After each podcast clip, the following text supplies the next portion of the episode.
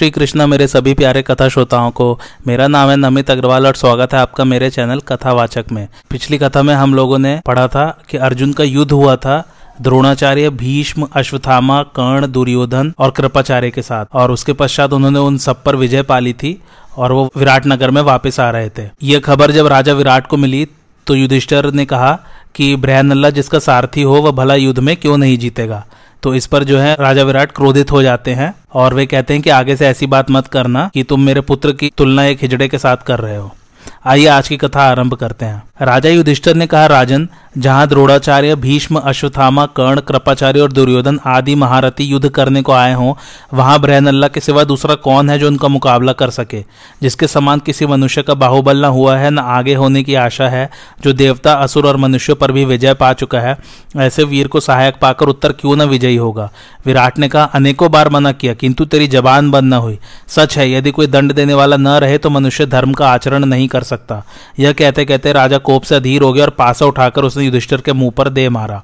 फिर डांटते हुए कहा, अब फिर कभी ऐसा न करना।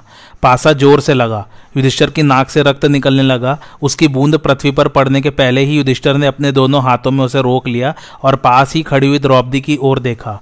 द्रौपदी अपने पति का अभिप्राय समझ गई। वह जल से भरा हुआ एक सोने का कटोरा ले आई और उसमें वह सब रक्त उसने ले लिया। तदंतर राजकुमार उत्तर ने नगर में बड़ी प्रसन्नता के साथ प्रवेश किया। विराट नगर के स्त्री पुरुष तथा आसपास के प्रांत के लोग भी उसकी अगवानी में आए थे। सबने कुमार का स्वागत सत्कार किया। इसके बाद राजभवन के द्वार पर पहुंचकर उसने पिता के पास समाचार भेजा। द्वारपाल ने दरबार में जाकर विराट से कहा, महाराज ब्रहन अल्लाह के साथ राजकुमार उत्तर ड्योढ़ी पर खड़े हैं। इस शुभ संवाद से राजा को बड़ी प्रसन्नता हुई। उन्होंने द्वारपाल से कहा, दोनों को शीघ्र ही भीतर लेवा लाओ। मैं उनसे मिलने को उत्सुक हूँ।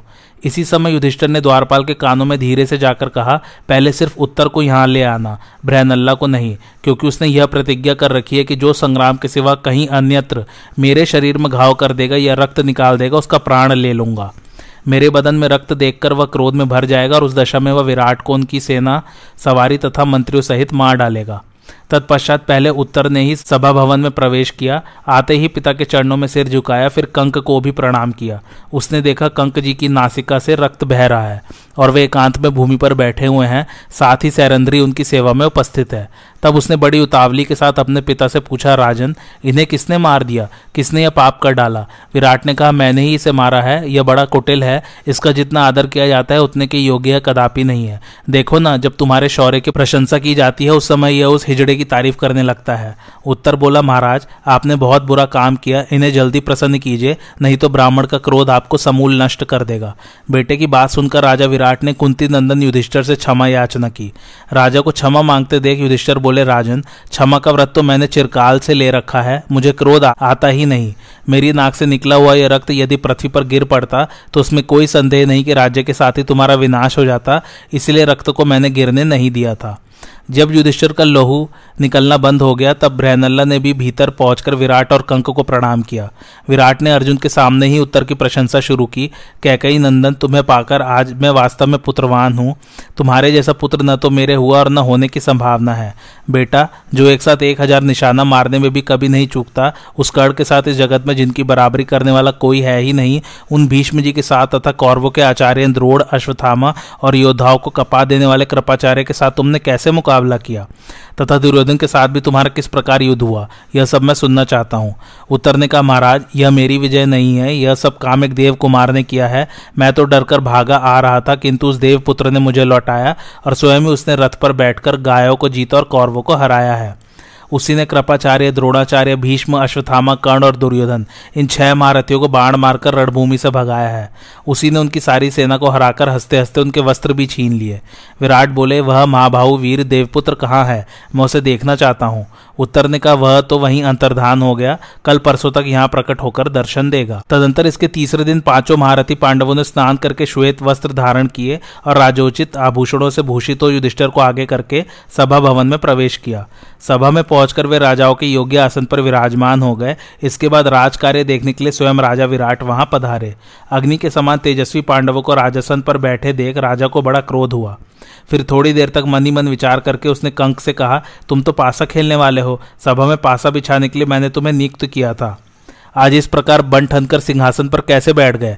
राजा ने यह वाक्य परिहास के भाव से कहा था। तब सभी पांडवों ने अपने बारे में संपूर्ण बात राजा विराट को बता दी, तथा विराट ने भी अपने पिछले दिन के व्यवहार के लिए सभी पांडवों से क्षमा मांगी। राजा विराट ने कहा, उत्तर, युद्ध में मैं भी शत्रु के फंदे में फंस गया था। उस समय भीमसेन ने ही मुझे छुड़ाया और गायों को भी जीता है। राजा विराट ने कहा, उत्तर, अब हमें पांडवों को प्रसन्न करने का शुभ अवसर प्राप्त हुआ है। तुम्हारी राय हो तो मैं अर्जुन से कुमारी उत्तरा का ब्याह कर दूँ। उत्तर बोला, पांडव लोग सर्वथा श्रेष्ठ, पूजनीय और सम्मान के योग्य हैं, तथा इसके लिए हमें मौका भी मिल गया है। इसलिए आप इनका सत्कार अवश्य करें। विराट के ऐसा कहने पर युधिष्ठर ने अर्जुन की ओर देखा तब अर्जुन ने मत्स्य राज को इस प्रकार उत्तर दिया राजन मैं आपकी कन्या को अपनी पुत्र वधु के रूप में स्वीकार करता हूँ। मत्स्य और भरत वंश का यह संबंध उचित ही है। अर्जुन की बात सुनकर राजा विराट ने कहा, पांडव श्रेष्ठ, मैं स्वयं तुम्हें अपनी कन्या दे रहा हूँ, फिर तुम उसे अपनी पत्नी के रूप में क्यों नहीं स्वीकार करते? अर्जुन ने कहा, राजन, मैं बहुत काल तक आपके रनिवास में रहा हूँ और आपकी कन्या को एकांत में तथा सबके सामने पुत्री भाव से ही देखता आया हूँ। उसने भी मुझ पर पिता की भांति ही विश्वास किया है। मैं नाचता था और संगीत का जानकार भी हूँ, इसलिए वह मुझसे प्रेम तो बहुत करती है, परंतु सदा मुझे गुरु ही मानती आई है। वह वयस्क हो गई है और उसके साथ एक वर्ष तक मुझे रहना पड़ा है। इस कारण तुम्हें या कि, और किसी को हम पर कोई अनुचित संदेह न हो, इसलिए उसे मैं अपनी पुत्र वधु के रूप में ही वर्ण करता हूँ। ऐसा करके ही मैं शुद्ध जितेंद्रिय तथा मन को वश में रखने वाला हो सकूँगा और इससे आपकी कन्या का चरित्र भी शुद्ध समझा जाएगा। मैं निंदा और मिथ्या कलंक से डरता हूँ, इसलिए उत्तरा को पुत्र वधु के ही रूप में ग्रहण करूँगा। मेरा पुत्र भी देव कुमार के समान है, वह भगवान श्री कृष्ण का भांजा है, वे उस पर बहुत प्रेम रखते हैं। उसका नाम है अभिमन्यु। वह सब प्रकार के अस्त्र विद्या में निपुण है, तुम्हारी कन्या का पति होने के सर्वथा योग्य है। विराट ने कहा, पार्थ, तुम कौरवों में श्रेष्ठ और कुंती के पुत्र हो। तुम्हें धर्माधर्म का इतना विचार होना उचित ही है। तुम सदा धर्म में तत्पर रहने वाले और ज्ञानी हो। अब इसके बाद का जो कुछ कर्तव्य हो, उसे पूर्ण करो। जब अर्जुन मेरा संबंधी हो रहा है तो मेरी कौन सी कामना अपूर्ण रह गई? विराट के ऐसा कहने पर अवसर देखकर राजे युधिष्ठर ने भी इन दोनों की बातों का अनुमोदन किया। फिर विराट और युधिष्ठिर ने अपने अपने मित्रों के यहाँ तथा भगवान श्री कृष्ण के पास दूत भेजा। अब तेरहवा वर्ष बीत चुका था, इसलिए पांडव विराट के उपलव्य नामक स्थान में जाकर रहने लगे। अभिमन्यु श्रीकृष्ण तथा अन्य अन्य दाशार वंशियों को बुलाया गया। काशीराज और शैब्य ये एक एक अक्षौहिणी सेना लेकर युधिष्ठर के यहाँ प्रसन्नतापूर्वक पधारे। राजा द्रुपद भी एक अक्षौणी सेना के साथ आए। उनके साथ शिखंडी और दृष्टि भी थे। इसके सिवा और भी बहुत से नरेश अक्षौहिणी सेना के साथ वहाँ पधारे। राजा विराट ने यथोचित सत्कार किया और सबको उत्तम स्थानों पर ठहराया। राजा विराट के घर शंख, भेरी और गोमुख आदि भांति भांति के बाजे बजने लगे। अंतपुर की सुंदरी स्त्रियाँ नाना प्रकार के आभूषण और वस्त्रों से सज धज कर कानों में मणिमय कुंडल पहने रानी सुदेशणों को आगे करके महारानी द्रौपदी के यहाँ चली। वे राजकुमारी उत्तरा का सुंदर श्रृंगार करके उसे सब ओर से घेरे हुए चल रही थी। द्रौपदी के पास पहुंचकर उसके रूप, संपत्ति और शोभा के सामने सब फीकी पड़ गई। अर्जुन ने सुभद्रा नंदन अभिमन्यु के लिए सुंदरी विराट कुमारी को स्वीकार किया। उस समय वहाँ इंद्र के समान वेशभूषा धारण किए राजा युधिष्ठर भी खड़े थे। उन्होंने भी उत्तरा को पुत्र वधु के रूप में अंगीकार किया। तदंतर भगवान श्री कृष्ण के सामने अभिमन्यु और उत्तरा का विवाह हुआ। विवाह काल में विराट ने प्रज्वलित अग्नि में विधिवत हवन करके ब्राह्मणों का सत्कार किया और दहेज में वर पक्ष को वायु के समान वेग वाले सात हज़ार घोड़े, दो सौ हाथी तथा बहुत सा धन दिया। साथ ही राजपाट, सेना और खजाने सहित अपने को भी सेवा में समर्पण किया। विवाह संपन्न हो जाने पर युधिष्ठर ने भगवान श्री कृष्ण से भेंट में मिले हुए धन में से ब्राह्मणों को बहुत कुछ दान किया। हज़ारों गाय, रत्न, वस्त्र, भूषण, वाहन, बिछौने तथा खाने पीने की उत्तम वस्तुएँ अर्पण की। उस महोत्सव के समय हज़ारों लाखों हृष्ट पुष्ट मनुष्य से भरा हुआ मत्स्य नरेश का वह नगर बहुत ही शोभायमान हो रहा था। विराट पर्व अब यही समाप्त होता है। अब हम पांचवा पर्व आरंभ करेंगे, जिसका नाम है उद्योग पर्व। कुरु प्रवीर पांडवगढ़ अभिमन्यु का विवाह करके अपने सुहर्द यादवों के सहित बड़े प्रसन्न हुए रात्रि में विश्राम करके दूसरे दिन सवेरे ही विराट की सभा में पहुँच गए। सबसे पहले समस्त राजाओं के माननीय और वृद्ध विराट एवं द्रुपद आसनों पर बैठे। फिर पिता वसुदेव जी के सहित बलराम और श्रीकृष्ण विराजमान हुए। सात्यकी और बलराम जी तो पंचाल राज द्रुपद के पास बैठे तथा श्रीकृष्ण और युधिष्ठिर राजा विराट के समीप विराजमान हुए। इनके पश्चात द्रुपद राज के सब पुत्र भीमसेन, अर्जुन, नकुल, सहदेव, प्रद्युम्न, सांब, विराट पुत्रों के सहित अभिमन्यु और द्रौपदी के सब कुमार, ये सभी सुवर्ण जटित मनोहर सिंहासनों पर जा बैठे। जब सब लोग आ गए तो वे पुरुष श्रेष्ठ आपस में मिलकर तरह तरह की बातचीत करने लगे। फिर श्री कृष्ण की सम्मति जानने के लिए एक मुहूर्त तक उनकी ओर देखते हुए आसनों पर बैठे रहे। तब श्री कृष्ण का सुबल पुत्र शकुनी ने जिस प्रकार कपट द्यूत में रहकर महाराज युधिष्ठर का राज्य छीन लिया और उन्हें वनवास के नियम में बाँध दिया था, वह सब तो आप लोगों को मालूम ही है। पांडव लोग उस समय भी अपना राज्य लेने में समर्थ थे, परंतु वे सत्यनिष्ठ थे, इसलिए उन्होंने तेरह वर्ष तक उस कठोर नियम का पालन किया। अब आप लोग ऐसा उपाय सोचे जो कौरव और पांडवों के लिए धर्मानुकूल और कीर्तिकर हो, क्योंकि अधर्म के द्वारा तो धर्मराज युधिष्ठर देवताओं का राज्य भी नहीं लेना चाहेंगे। हाँ धर्म और अर्थ से युक्त हो तो इन्हें एक गाँव का आधिपत्य स्वीकार करने में भी कोई आपत्ति नहीं होगी। युधिष्ठर की धर्मज्ञता और इनके पारस्परिक संबंध का विचार करके आप सब मिलकर और अलग अलग कोई बात तय करें। ये लोग तो सदा सत्य पर डटे रहे और इन्होंने अपनी प्रतिज्ञा का भी ठीक ठीक पालन किया है। इसलिए यदि अब धृतराज के पुत्र अन्याय करेंगे तो ये उन्हें मार डालेंगे और इस काम में उनका अन्याय देखकर इनके सुहृदगढ़ भी उनका मुकाबला करेंगे। किंतु अभी तक हमें ठीक ठीक दुर्योधन के विचार का भी पता नहीं है कि वह क्या करना चाहता है और दूसरी ओर का विचार जाने बिना आप किसी कर्तव्य का निश्चय भी कैसे कर सकते हैं? इसलिए उन लोगों को समझाने और महाराज युधिष्ठर को आधा राज्य दिलाने के लिए इधर से कोई धर्मात्मा, पवित्र चित्त, कुलीन, सावधान और सामर्थ्यवान पुरुष दूत बनकर जाना चाहिए। श्री कृष्ण का भाषण धर्मार्थ युक्त मधुर और पक्षपात शून्य था। बलराम जी ने उनकी बड़ी प्रशंसा की और फिर इस प्रकार कहना आरंभ किया, आपने श्री कृष्ण का धर्म और अर्थ के अनुकूल भाषण सुना। वह जैसा धर्मराज के लिए हितकर है, वैसा ही कुरुराज दुर्योधन के लिए भी है। वीर कुंत्री पुत्र आधा राज्य कौरव के लिए छोड़कर शेष आधे के लिए ही प्रयत्न करना चाहते हैं। अतः यदि दुर्योधन आधा राज्य दे दे तो वह बड़े आनंद में रह सकता है। इस पर राजा द्रुपद ने कहा, महाभाव, दुर्योधन शांति से राज्य नहीं देगा। पुत्र के मोहवश धृतराज भी उसी का अनुवर्तन करेंगे, तथा भीष्म द्रोण दीनता के कारण और कर्ण एवं शकुनी मूर्खता से उसी की सी कहेंगे। दुर्योधन के सामने मीठे वचन तो किसी प्रकार नहीं बोलने चाहिए। मेरा ऐसा विचार है कि वह दुष्ट मीठी बातों से काबू में आने वाला नहीं है। दुष्ट लोग मृदुभाषी को शक्तिहीन समझते हैं। वे जहाँ नमी देखते हैं, वहीं अपना मतलब सदा हुआ समझ लेते हैं। हम यह भी करेंगे पर साथ ही दूसरा उद्योग भी आरंभ करें। हमें अपने मित्रों के पास दूध भेजने चाहिए, जिससे वे हमारे लिए अपनी सेना तैयार रखें। शल्य, धृष्ट, केतु जयत सेन और केकर राज इन सभी के पास शीघ्रगामी दूत भेजने चाहिए। दुर्योधन भी निश्चय ही सब राजाओं के पास दूत भेजेगा, और वे जिसके द्वारा पहले आमंत्रित होंगे, पहले उसी को सहायता के लिए वचन दे देंगे। इसलिए राजाओं के पास पहले हमारा निमंत्रण पहुँचे, इसके लिए शीघ्रता करनी चाहिए। मैं तो समझता हूँ हमें बहुत बड़े काम का भार उठाना है। ये मेरे पुरोहित जी बड़े विद्वान ब्राह्मण हैं। इन्हें अपना संदेश देकर राजा धृतराज के पास भेजिए। दुर्योधन, भीष्म धृतराष्ट्र और द्रोणाचार्य, इनसे अलग अलग जो कुछ कहलाना हो, वह इन्हें समझा दीजिए।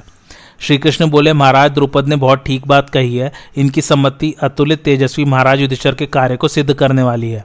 हम लोग सुनीति से काम लेना चाहते हैं, अतः पहले हमें ऐसा ही करना चाहिए। जो पुरुष विपरीत आचरण करता है, वह तो महामूर्ख है। आयु और शास्त्र ज्ञान की दृष्टि से आप ही हम सब में बड़े हैं, हम सब तो आपके शिष्यवत हैं। अतः राजा धृतराज के पास आप ही ऐसा संदेश भिजवाइए, जो पांडवों की कार्य सिद्धि करने वाला हो। आप उन्हें जो संदेश भिजवाएँगे, वह हम सबको भी अवश्य मान्य होगा। यदि कुरुराज धृतराज ने न्यायपूर्वक संधि कर ली तो फिर कौरव पांडवों का भीषण संहार नहीं होगा। और यदि मोहवश अभिमान के कारण दुर्योधन ने संधि करना स्वीकार न किया तो वह गांडीव धनुर्धर अर्जुन के कुपित होने पर अपने सलाहकार और सगे संबंधियों के सहित नष्ट भ्रष्ट हो जाएगा। इसके पश्चात राजा विराट ने श्रीकृष्ण का सत्कार करके उन्हें बंधु बांधवों सहित विदा किया। भगवान के द्वार का चले जाने पर युधिष्ठर आदि पाँचों भाई और राजा विराट युद्ध की सब तैयारियाँ करने लगे। राजा विराट, द्रुपद और उनके संबंधियों ने सब राजाओं के पास पांडवों को सहायता देने के लिए संदेश भेजे और वे सभी नरपतिगण, कुरुश्रेष्ठ पांडवों का तथा विराट और द्रुपद का निमंत्रण पाकर बड़ी प्रसन्नता से आने लगे। पांडवों के यहाँ सेना इकट्ठी हो रही है, यह समाचार पाकर धृतराज के पुत्र भी राजाओं को एकत्रित करने लगे। उस समय कौरव और पांडवों की सहायता के लिए आने वाले राजाओं से सारी पृथ्वी व्याप्त हो गई। राजा द्रौपदी अपने पुरोहित से कहा, पुरोहित जी, मेरे विचार से आप सिद्धांत वेताओं में प्रमुख है। आपका कुल भी बहुत श्रेष्ठ तथा आयु और शास्त्र ज्ञान की दृष्टि से भी आप ज्येष्ठी हैं। आपकी बुद्धि शुक्राचार्य और बृहस्पति जी के समान है। आप धृतराष्ट्र को धर्मयुक्त बातें सुनाकर उनके वीरों का चित्त अवश्य बदल दे सकते हैं। विदुर जी भी आपके वचनों का समर्थन करेंगे। आप भीष्म द्रोण और करप आदि में मतभेद पैदा कर सकेंगे। इस प्रकार जब उनके मंत्रियों में मतभेद हो जाएगा और योद्धा लोग उनके विरुद्ध हो जाएँगे तो कौरव लोग तो उन्हें एकमत करने में लग जाएँगे और पांडव लोग उस बीच में सुभीते से सैन्य संगठन और धन संचय कर लेंगे। आप अधिक समय लगाने का प्रयत्न करें, क्योंकि आपके रहते हुए वे सैन्य एकत्रित करने का काम नहीं कर सकेंगे। ऐसा भी संभव है कि आपकी संगति से धृतराज आपकी धर्मानुकूल बात मान ले। अतः आप युधिष्ठर की कार्य सिद्धि के लिए पुष्य नक्षत्र और विजय मुहूर्त में प्रस्थान करें। द्रुपद के इस प्रकार समझाने पर उनके सदाचार संपन्न और अर्थनीति विशारद पुरोहित पांडवों का हित करने के उद्देश्य से अपने शिष्यों सहित हस्तिनापुर को चल दिए। हस्तिनापुर की ओर पुरोहित को भेजकर फिर पांडवों ने जहाँ तहां राजाओं के पास दूत भेजे, इसके पश्चात श्री कृष्ण चंद्र को निमंत्रित करने के लिए स्वयं कुंती नंदन, अर्जुन द्वारका को गए। दुर्योधन को भी अपने गुप्तचरों द्वारा पांडवों की सब चेष्टाओं का पता लग गया। उसे जब मालूम हुआ कि श्रीकृष्ण विराटनगर से द्वारका जा रहे हैं तो थोड़ी सी सेना के साथ वहाँ पहुँच गया। उसी दिन पांडु कुमार अर्जुन भी पहुँचे। वहाँ पहुँचने पर उन दोनों वीरों ने श्री कृष्ण को सोते पाया। तब दुर्योधन शयनागार में जाकर उनके सिरहाने की ओर एक उत्तम सिंहासन पर बैठ गया। उसके पीछे अर्जुन ने प्रवेश किया। वे बड़ी नम्रता से हाथ जोड़े श्री कृष्ण के चरणों की ओर खड़े रहे। जागने पर भगवान की दृष्टि पहले अर्जुन पर ही पड़ी। फिर उन्होंने उन दोनों का ही स्वागत सत्कार कर उनसे आने का कारण पूछा। तब दुर्योधन ने हँसते हुए कहा, पांडवों के साथ हमारा जो युद्ध होने वाला है, उसमें आपको हमारी सहायता करनी होगी। आपकी तो जैसी अर्जुन से मित्रता है, वैसी ही मुझसे भी है, तथा हम दोनों से एक सा ही संबंध भी है, और आज आया भी पहले मैं ही हूँ। सत्पुरुष उसी का साथ दिया करते हैं जो पहले आता है। अतः आप भी सत्पुरुषों के आचरण का ही अनुसरण करें। श्री कृष्ण ने कहा, आप पहले आए हैं, इसमें तो संदेह नहीं, किंतु मैंने पहले देखा अर्जुन को है। अतः आप पहले आए हैं और अर्जुन को मैंने पहले देखा है, इसलिए मैं दोनों की ही सहायता करूँगा। मेरे पास एक अरब गोप है, वे मेरे ही समान बलिष्ठ और सभी संग्राम में जूझने वाले हैं। उनका नाम नारायण है। एक ओर तो वे दुर्जय सैनिक रहेंगे और दूसरी ओर मैं स्वयं रहूँगा। किंतु मैं न तो युद्ध करूँगा और न शस्त्र ही धारण करूँगा।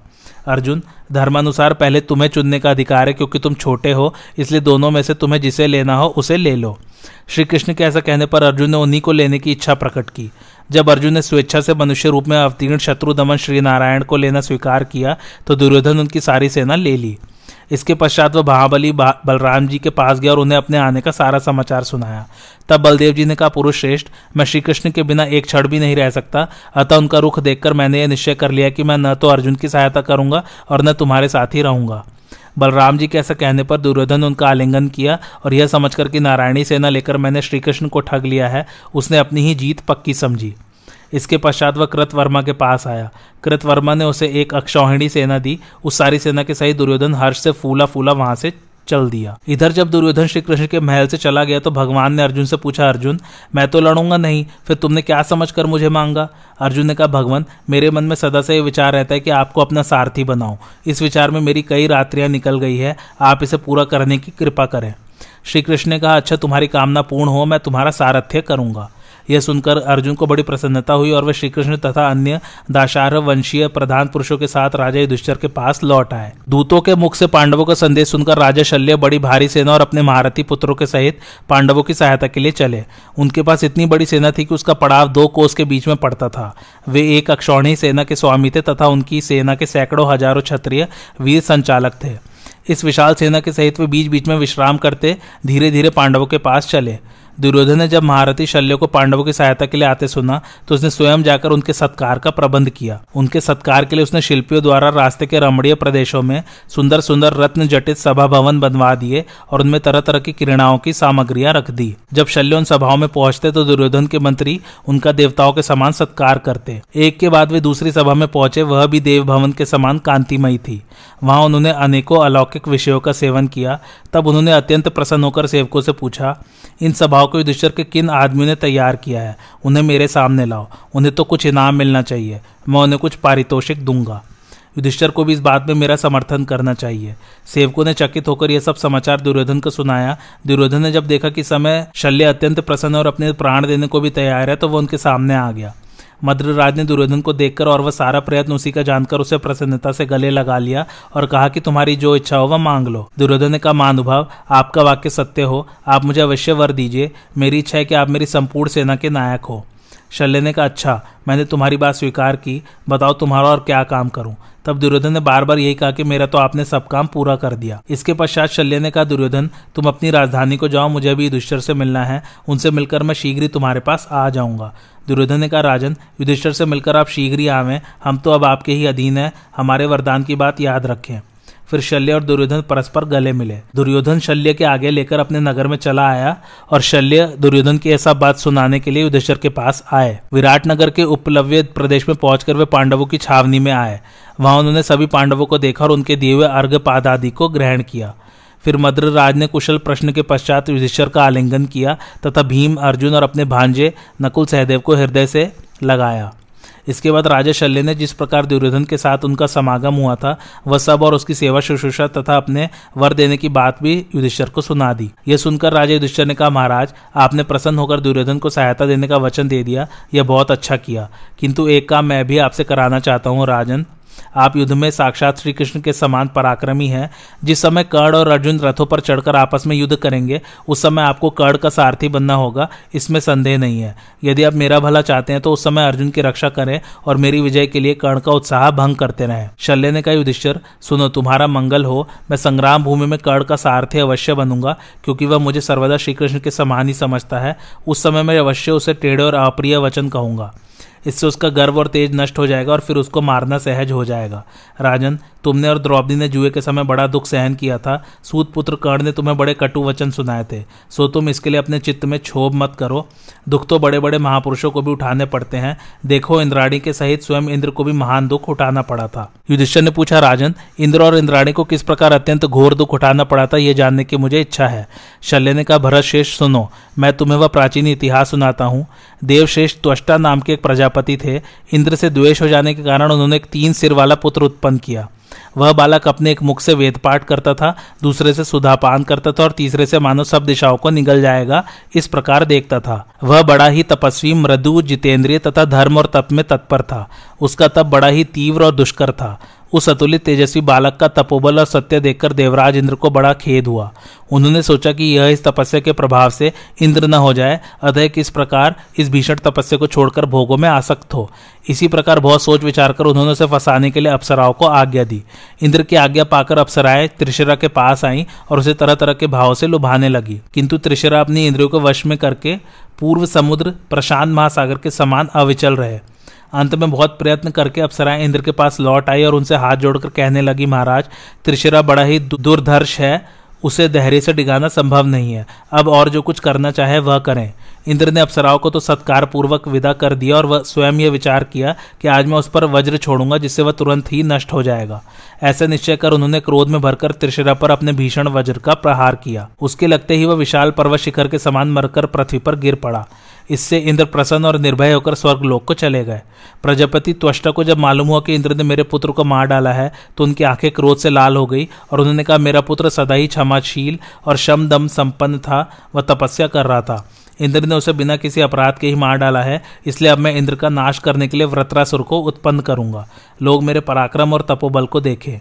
ऐसा विचार कर महान यशस्वी और तपस्वी त्वष्टा ने क्रुद्ध होकर जल का आचमन किया और अग्नि में आहुति डालकर व्रतरासुर को उत्पन्न कर उससे कहा, इंद्र शत्रु, मेरे तप के प्रभाव से तुम बढ़ जाओ। बस सूर्य और अग्नि के समान तेजस्वी व्रतरासुर उसी समय बढ़कर आकाश को छूने लगा और बोला, कहिए मैं क्या करूँ? त्वष्टा ने कहा, इंद्र को मार डालो। तब वह स्वर्ग में गया। वहाँ इंद्र और व्रत का बड़ा भीषण संग्राम हुआ। अंत में वीरवर व्रतरासुर ने देवराज इंद्र को पकड़ लिया और उन्हें साबित ही निगल गया। तब देवताओं ने व्रत का नाश करने के लिए जम्भाई की रचना की और जो ही व्रत ने जम्भाई ली कि देवराज अपने अंग सिकोड़कर उसके खुले हुए मुख से बाहर आ गए। इंद्र को बाहर आया देखकर देवता बड़े प्रसन्न हुए। इसके पश्चात फिर इंद्र और व्रत का युद्ध होने लगा। जब त्वष्टा का तेज और बल पाकर वीर व्रतरासुर संग्राम में अत्यंत प्रबल हो गया तो इंद्र मैदान छोड़कर भाग गए। इंद्र के भाग जाने से देवताओं को बड़ा ही खेद हुआ और वे त्वष्टा के तेज से घबराकर इंद्र और मुनियों के साथ मिलकर सलाह करने लगे कि अब क्या करना चाहिए। इंद्र ने कहा, देवताओं व्रत्र ने तो इस सारे संसार को घेर लिया है। मेरे पास ऐसा कोई शस्त्र नहीं जो इसका नाश कर सके। अतः मेरा तो ऐसा विचार है कि हम लोग मिलकर विष्णु भगवान के धाम को चले और उनसे सलाह करके इस दुष्ट के नाश का उपाय मालूम करें। इंद्र के इस प्रकार कहने पर सब देवता और ऋषिगण शरणागत वत्सल भगवान विष्णु की शरण में गए और उनसे कहने लगे, पूर्व काल में आपने अपने तीन डगों से तीनों लोगों को नाप लिया था। आप समस्त देवताओं के स्वामी हैं यह सारा संसार आपसे व्याप्त है। आप देव देवेश्वर हैं, सब लोग आपको नमस्कार करते हैं। इस समय सारा जगत व्रतरासुर से व्याप्त है। अतः हे असुर निकंदन, आप इंद्र तथा संपूर्ण देवताओं को आश्रय दीजिए।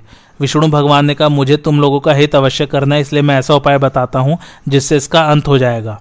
तुम सब देवता, ऋषि और गंधर्व विश्व रूपधारी व्रतासुर के पास जाओ और उसके प्रति साम नीति का प्रयोग करो। इससे तुम उसे जीत लोगे। देवताओं, इस प्रकार मेरे और इंद्र के प्रभाव से तुम्हारी जीत होगी। मैं अदृश्य रूप से देवराज के आयुध वज्र में प्रवेश करूँगा। विष्णु भगवान के ऐसा कहने पर सब देवता और ऋषि इंद्र को आगे करके व्रतासुर के पास चले और उससे बोले, दुर्जय वीर, ये सारा जगत तुम्हारे तेज से व्याप्त है तो भी तुम इंद्र को जीत नहीं सके हो। तुम दोनों को लड़ते हुए बहुत समय बीत गया है। इससे देवता, असुर और मनुष्य सभी प्रजा को बड़ा कष्ट हो रहा है। अतः अब सदा के लिए तुम इंद्र से मित्रता कर लो। महर्षियों की बात सुनकर परम तेजस्वी वृत्र ने कहा, आप तपस्वी लोग अवश्य ही मेरे माननीय हैं, किंतु जो मैं बात कहता हूँ, वह यदि पूरी की जाएगी तो आप लोग जैसा कह रहे हैं, वह सब मैं करने को तैयार हूँ। मुझे इंद्र और देवता लोग किसी भी सूखी या गीली वस्तु से, पत्थर या लकड़ी से, शस्त्र या अस्त्र से, अथवा दिन या रात में न मार सके। इस शर्त पर तो मैं सदा के लिए इंद्र के साथ संधि करना स्वीकार करता हूँ। तब ऋषि ने उससे कहा, ठीक है, ऐसा ही होगा। इस प्रकार संधि हो जाने से व्रतरासुर बड़ा प्रसन्न हुआ। देवराज भी मन में प्रसन्न तो हुए, किंतु वे सदा व्रतरासुर को मारने का अवसर ढूंढते रहते थे। एक दिन इंद्र ने संध्या काल में व्रतरासुर को समुद्र के तट पर विचरते देखा। उस समय वे व्रत को दिए हुए वर पर विचार करने लगे। यह संध्या काल है, इस समय न दिन है, न रात, और मुझे अपने शत्रु व्रत का वध अवश्य करना है। यदि आज मैं इस महान असुर को धोखे से नहीं मारता हूँ तो मेरा हित नहीं हो सकता। ऐसा विचार कर इंद्र ने जो ही विष्णु भगवान का स्मरण किया कि उन्हें समुद्र पर पर्वत के समान फेन उठता दिखाई दिया। वे सोचने लगे, यह न सूखा है, न गीला, और न कोई शस्त्र ही है। अतः यदि मैं इसे व्रत्रासुर पर फेंकूं तो वह एक क्षण में ही नष्ट हो जाएगा। यह सोचकर उन्होंने तुरंत ही अपने वज्र के सहित वह फेन व्रत्रासुर पर फेंका और भगवान विष्णु ने उस फेन में प्रवेश करके उसी समय व्रत्रासुर को मार डाला। व्रत के मरते ही सारी प्रजा प्रसन्न हो गई तथा देवता गंधर्व, यक्ष, राक्षस, नाग और ऋषि, ये सब इंद्र की स्तुति करने लगे। इंद्र ने देवताओं के लिए भय का कारण बने हुए महाबली व्रतरासुर का वध तो किया, किंतु पहले त्रिशर को मारने से लगी हुई ब्रह्म हत्या के कारण और अब असत्य व्यवहार के कारण तिरस्कृत होने से वे मन ही मन बहुत दुखी रहने लगे। इन पापों के कारण वे संज्ञा शून्य और अचेतन से हो गए तथा संपूर्ण लोगों की सीमा पर जाकर जल में छिपकर रहने लगे। जब देवराज ब्रह्म हत्या से पीड़ित होकर स्वर्ग छोड़कर चले गए तो सारी पृथ्वी वृक्षों के मारे जाने और वनों के सूख जाने पर उजड़ सी हो गई। नदियों की धाराएँ टूट गई और सरोवर जलहीन हो गए। अनावृष्टि के कारण सभी जीवों में खलबली मच गई तथा देवता और महर्षियों को भी बड़ा त्रास होने लगा। कोई राजा न रहने से सारा जगत उपद्रवों से पीड़ित रहने लगा। तब देवताओं को भी भय हुआ कि अब हमारा राजा कौन हो, क्योंकि देवताओं में से तो किसी का भी मन राज्य का भार संभालने के लिए होता नहीं था। राजा शल्य कहते हैं, युधिष्ठिर, तब सब देवता और ऋषियों ने कहा कि इस समय राजा नहुष बड़ा प्रतापी है, उसी को देवताओं के राजपद पर अभिक्षित करो। वह बड़ा ही तेजस्वी, यशस्वी और धार्मिक है। यह सलाह करके उन सबने नहुष के पास जाकर कहा कि आप हमारे राजा हो जाइए। तब नहुष ने कहा, मैं तो बहुत दुर्बल हूँ। आप लोगों की रक्षा करने योग्य मुझमें शक्ति नहीं है। ऋषि और देवताओं ने कहा, राजन, देवता, दानव, यक्ष, ऋषि, राक्षस, पितृगण, गंधर्व और भूत, ये सब आपकी दृष्टि के सामने खड़े रहेंगे। आप इन्हें देखकर इनका तेज लेकर बलवान हो जाएँगे। आप धर्म को आगे रखते हुए संपूर्ण लोकों के स्वामी बन जाइए, तथा स्वर्ग लोक में रहकर ब्रह्मर्षि और देवताओं की रक्षा कीजिए। ऐसा कहकर उन्होंने स्वर्ग लोक में नहुष का राज्यभिषेक कर दिया। इस प्रकार वह संपूर्ण लोकों का स्वामी हो गया। किंतु इस दुर्लभ वर और स्वर्ग के राज्य को पाकर पहले निरंतर धर्म परायण रहने पर भी वह भोगी हो गया। वह समस्त देवोद्यानों में, नंदनवन में तथा कैलाश और हिमालय आदि पर्वतों के शिखरों पर तरह तरह की क्रीड़ाएँ करने लगा। इससे उसका मन दूषित हो गया। एक दिन वह क्रीड़ा कर रहा था। उसी समय उसकी दृष्टि देवराज की भार्य साध्वी इंद्राणी पर पड़ी। उसे देखकर वह दुष्ट अपने सभासदों से कहने लगा, मैं देवताओं का राजा और संपूर्ण लोगों का स्वामी हूँ। फिर इंद्र की महिषी देवी इंद्राणी मेरी सेवा के लिए क्यों नहीं आती? आज तुरंत ही शची को मेरे महल में आना चाहिए। नहुष की बात सुनकर देवी इंद्राणी के चित्त में बड़ी चोट लगी और उसने बृहस्पति जी से कहा, ब्राह्मण, मैं आपकी शरण हूँ, आप नहुष से मेरी रक्षा करें। आपने मुझे कई बार अखंड सौभाग्यवती, एक की पत्नी और पतिव्रता का वचन दिया है, अतः आप अपनी वह वाणी सत्य करें। तब बृहस्पति जी ने भय से व्याकुल हुई, इंद्राणी से कहा, देवी, मैंने जो जो कहा है वह अवश्य ही सत्य होगा। तुम नहुष से मत डरो, मैं सच कहता हूँ, तुम्हें शीघ्र ही इंद्र से मिला दूँगा। इधर जब नहुष को मालूम हुआ कि इंद्राणी बृहस्पति जी की शरण में गई है तो उसे बड़ा क्रोध हुआ। उसे क्रोध में भरा देखकर देवता और ऋषि ने कहा, देवराज, क्रोध को त्यागे आप जैसे सत्पुरुष क्रोध नहीं किया करते। इंद्राणी पर स्त्री है, अतः आप उसे क्षमा करें। आप अपने मन को पर स्त्री गमन जैसे पाप से दूर रखें। आखिर आप देवराज हैं, अतः अपनी प्रजा का धर्म पूर्वक पालन करें। भगवान आपका मंगल करें। ऋषियों ने इसी प्रकार नहुष को बहुत समझाया, किंतु काम असक्त होने के कारण उसने उनकी एक न सुनी। तब वे बृहस्पति जी के पास गए और उनसे बोले, देवर्षि श्रेष्ठ, हमने सुना है कि इंद्राणी आपकी शरण में आई है और आप ही के भवन में तथा आपने उसे अभय दान दिया है, परंतु हम देवता और ऋषि लोग आपसे प्रार्थना करते हैं कि आप उसे नहुष को दे दीजिए। देवता ऋषियों के इस प्रकार कहने पर देवी इंद्राणी के नेत्रों में आँसू भरा है और वह दीनता पूर्वक रो रोकर इस प्रकार कहने लगी, ब्राह्मण, मैं नहुष को पति रूप से स्वीकार नहीं करना चाहती, मैं आपकी शरण में हूँ, आप इस महान भय से मेरी रक्षा करें। बृहस्पति जी ने कहा इंद्राणी मेरा यह निश्चय है कि मैं शरणागत का त्याग नहीं कर सकता। अनिंदिते, तू धर्म को जानने वाली और सत्यशीला है, इसलिए मैं तुझे नहीं त्यागूँगा। फिर देवताओं से कहा, मैं धर्म विधि को जानता हूँ। मैंने धर्म शास्त्र का श्रवण किया है और सत्य में मेरी निष्ठा है। इसके सिवा मैं हूँ भी ब्राह्मण जाति का, इसलिए मैं कोई नहीं करने योग्य काम नहीं कर सकता। आप लोग जाइए, मैं ऐसा नहीं कर सकूँगा। इस विषय में पूर्व काल में ब्रह्मा जी ने कुछ वचन कहे उन्हें सुनिए। जो पुरुष भयभीत होकर शरण में आए हुए व्यक्ति को शत्रु के हाथ में दे देता है, उसका बोया हुआ बीज समय पर नहीं उगता, उसके खेत में समय पर वर्षा नहीं होती, तथा रक्षक की आवश्यकता होने पर भी उसे कोई रक्षक नहीं मिलता। ऐसा दुर्बल चित्त पुरुष जो अन्न प्राप्त करता है, वह व्यर्थ हो जाता है। उसकी चेतना शक्ति नष्ट हो जाती है, वह स्वर्ग से गिर जाता है और देवता लोग उसके समर्पित हव्य को ग्रहण नहीं करते। उसकी संतान अकाल में नष्ट हो जाती है, उसके पितर सदा नरकों में निवास करते हैं और इंद्र के सहित देवता लोग उस पर वज्राघात करते हैं। आज की कथा यही समाप्त होती है। कैसे लगी आप लोगों को मेरी कथा, मुझे कमेंट करके ज़रूर बताइए और मेरे चैनल कथावाचक को लाइक, शेयर और सब्सक्राइब ज़रूर कीजिए। थैंक्स फॉर वॉचिंग, धन्यवाद।